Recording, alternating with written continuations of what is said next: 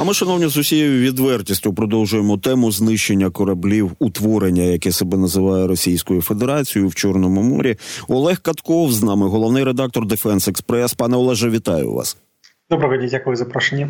Дякую навзаєм за те, що відгукнулися. Е, розкажіть нам детальніше про цей великий десантний корабель Цезарь Куніков. Наскільки його відсутність послабить сили окупантів в акваторії Чорного моря? Сказати, що це надкритична втрата, на жаль, не можна. Треба розуміти, що таких кораблів ще є у Російській Федерації на Чорному морі. РФ спеціально перед вторгненням нагнала додатково шість великих десантних кораблів.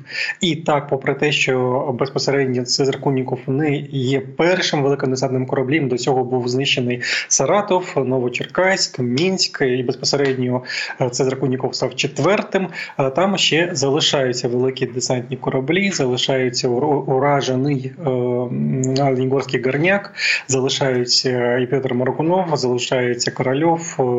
Та далі перелік можливо продовжувати, але приблизно вже половина з них е, знищена. Тобто є певний позитив у цьому, звісно, тому що взагалі, якщо брати, то морські дрони вперше потопили великий десантний корабель. До цього вони знов потопили ракетний катер, який за натівською класифікацією правильніше називати все ж таки корветом. Цей був Івановець.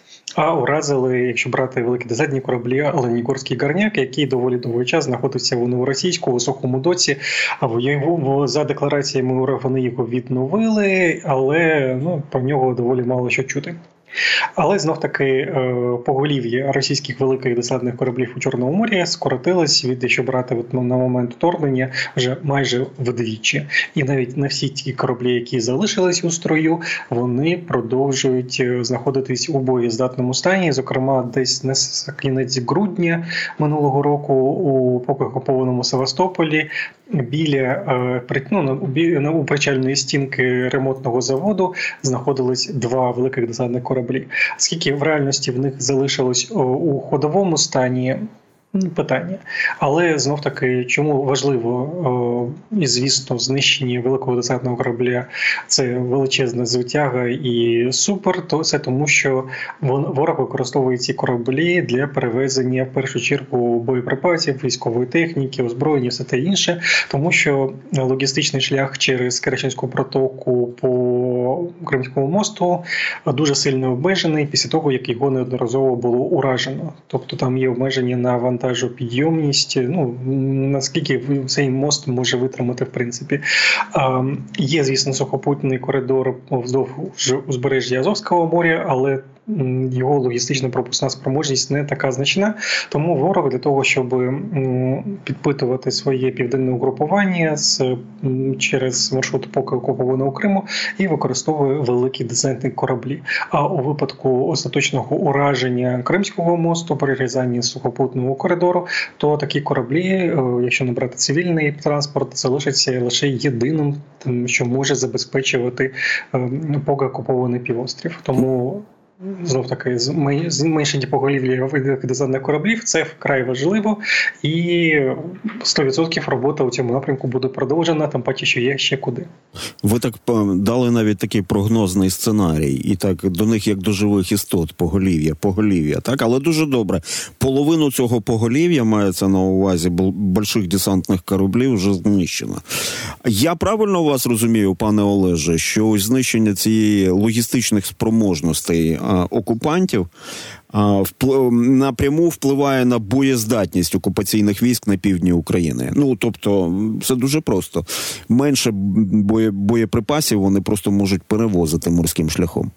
Так, абсолютно. Тобто, це звісно впливає, але е, тут. Просто треба розуміти наскільки впливає. Тобто, це не означає, що от потопили це з драконіків, це завтра перемога. Це важкий шлях, який йдуть Збройні Сили України, Сили оборони України. Зрештою, зараз відточена, ну вже можливо говорити про це, тому що це вже другий випадок результативного потоплення морськими дронами ворожих кораблів. І е, тактика вже відпрацьована, вона працює, і це означає те, що дійсно таких випадків скоріш за все буде становитися все більше і більше. Тобто, якщо аналізувати, що відбулося сьогодні вночі, то це була вкрай скоординована, відпрацьована заздалегідь е, атака групова дронів, такою зграєю.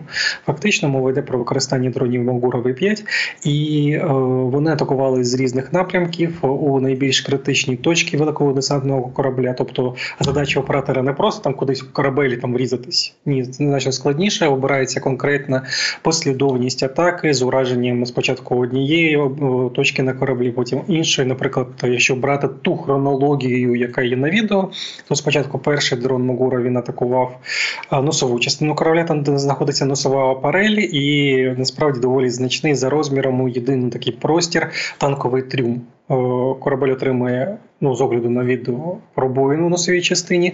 В цей же час інший дрон з іншого напрямку, вже зі сторони моря, атакує у моторне відділення, яке знаходиться у кормовій частині корабля, і туди потім влітає ще один. ну, Припливає це морський дрон.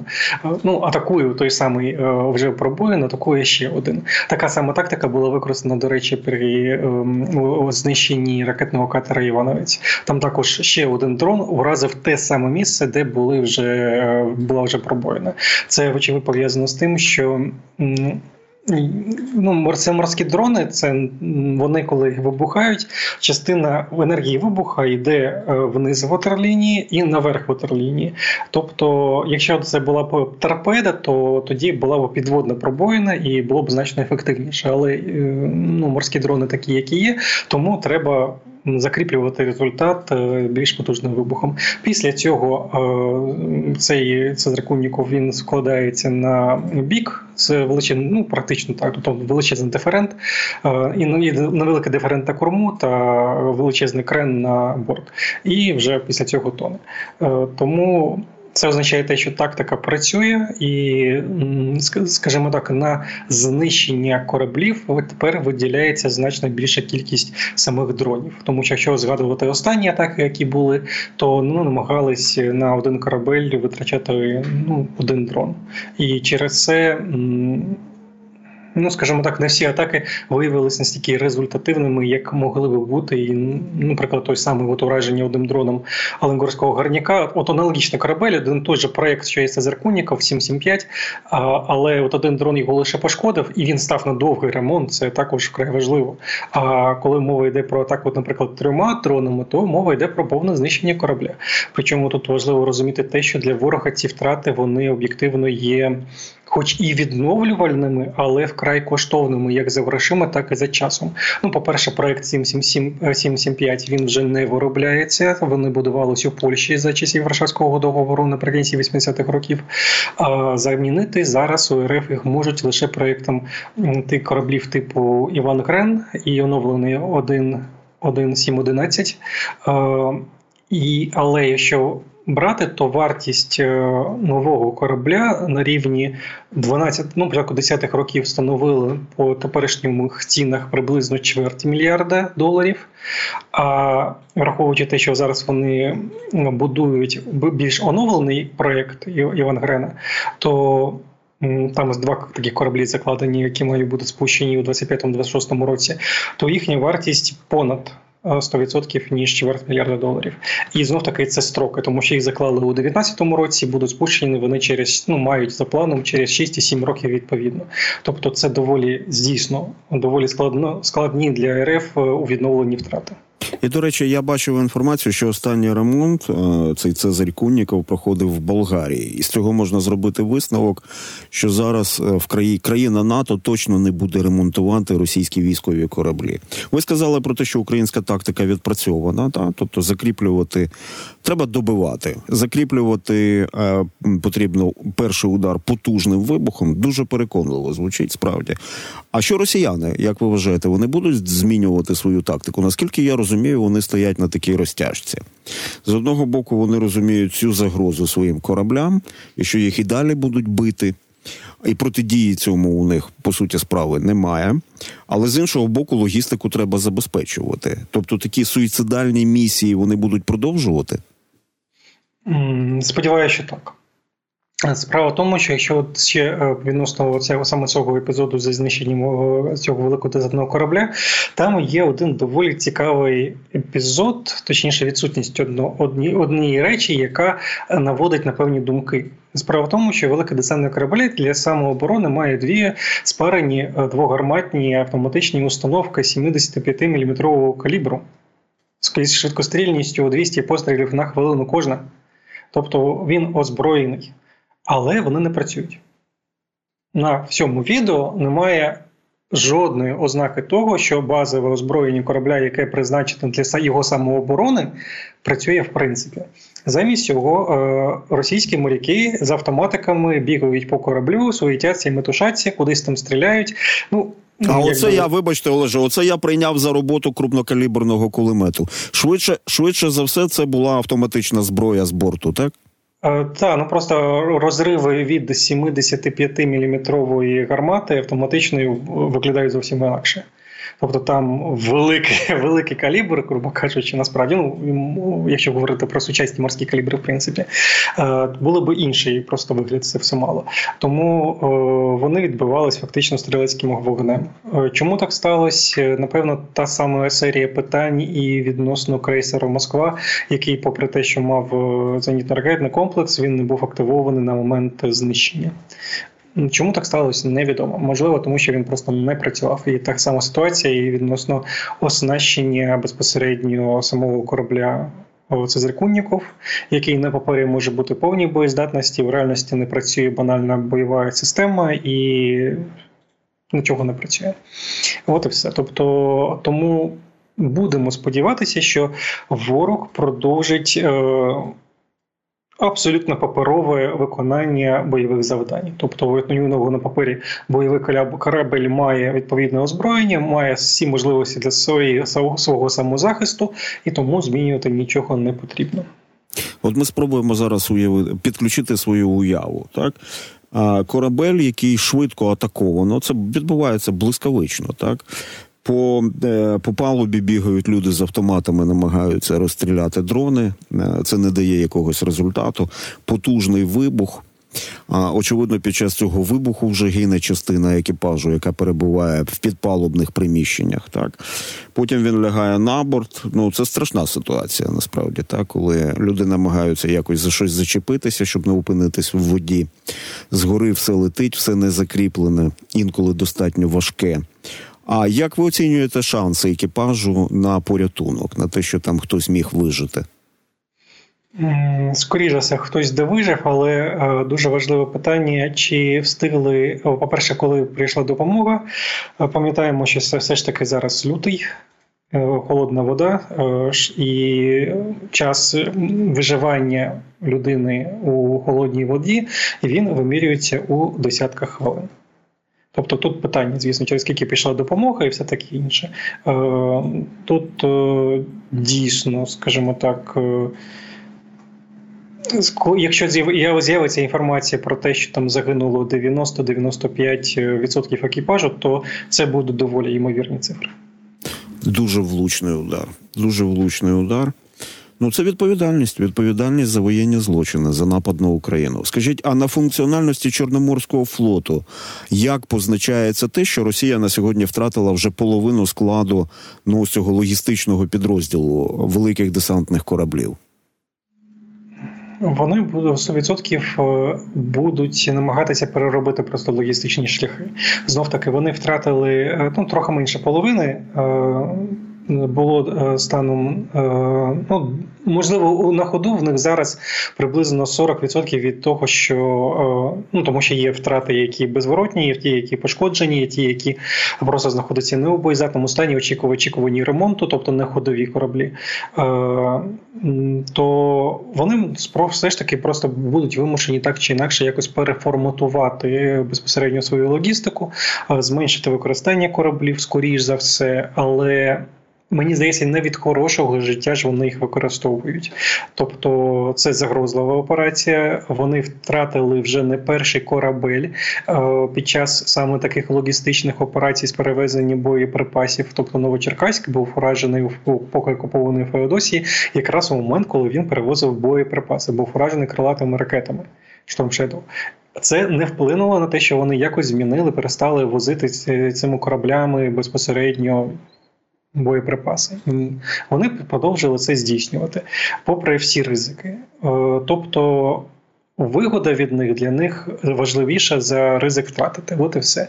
Тому, о, якщо ці операції припиняться, напевно, будуть дуже серйозні наслідки. Але от оцінити, скільки там вся логістика висить на цих кораблях, о, дуже складно у високому відношенні.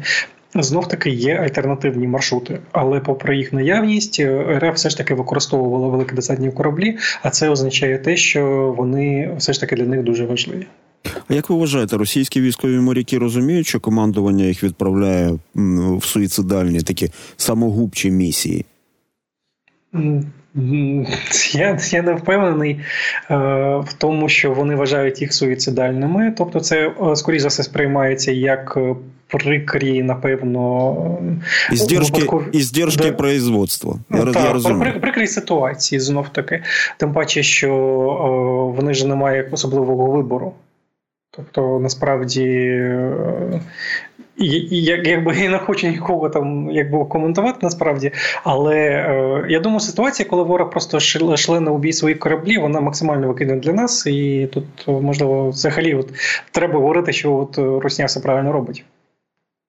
А скажіть, як ви вважаєте, ну за е, ходом морської війни в Чорному морі стежить весь світ? Я в цьому не маю жодних сумнівів. Принаймні, країни, які мають свої флоти, і які мають дієздатні армії, точно роблять для себе дуже вагомі висновки. От дивлячись на те, що Україна знищує так, планово знищує Чорноморський флот Російської Федерації, якими будуть ці висновки для загалом для світової? Для, для морських флотів різних держав? Все дуже залежить від конкретних держав, які ці висновки будуть робити. В чому аспект для перше, треба розуміти специфіку. Тобто, Чорне море це специфічне закрите море. Е, Такого насправді е, ну не завжди у світі таке є. Тобто, це Чорне море специфічне. Ну, насправді, як і Середземноморське, як і, наприклад, і Червоне море. Але багато морів вони просто прострілюються в наприклад, Балтика. Вона просто вся прострілюється протикорабельними ракетами в цілому, в будь-якому напрямку. Тому, наприклад, на Балтиці морські дрони, їх питання, наскільки вони будуть ефективні у порівнянні з протикорабельними ракетами, це питання. Скажімо так, протикорабельна ракета будь-якому випадку. Чесно, мені здається, більш ефективною для ураження кораблів у відкритому морі, ніж морський дрон. Ну так, ну це просто через більшу мобільність, більший менший час на менший підльотний час, тому що побачили, грубо кажучи, ціль на радарах, випустили протикорабельну ракету. Через декілька хвилин ціль вже знищена. Ну або як повезе у випадку з морськими дронами, то треба розуміти, що їхня швидкість е, ну на порядки менше ніж ракети. Треба їх е, заздалегідь вивести, перехопити. Тобто тут можливо якась операція схожа навіть на часи Другої світової війни з атакою підводними човнами чи торпедними катерами. Е, тобто це інший рівень організації потребує. Е, другий аспект це зв'язок. Е, тут така ситуація, що ці дрони вони працюють завдяки супутниковому зв'язку Starlink. Це особливість. Е, тому що якщо його б не було, то їхня дальність була б об'єктивно обмежена виключно дальністю радіозв'язку, тобто ну десь кілометр, ну декількома десятками кілометрів насправді.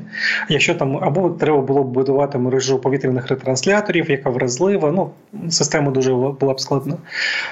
Е, кому ці дрони будуть е, Ну, цей напрям буде точно цікавий. Це е, країнам, які не мають е, коштів на доволі високовартісні протикорабельні ракети.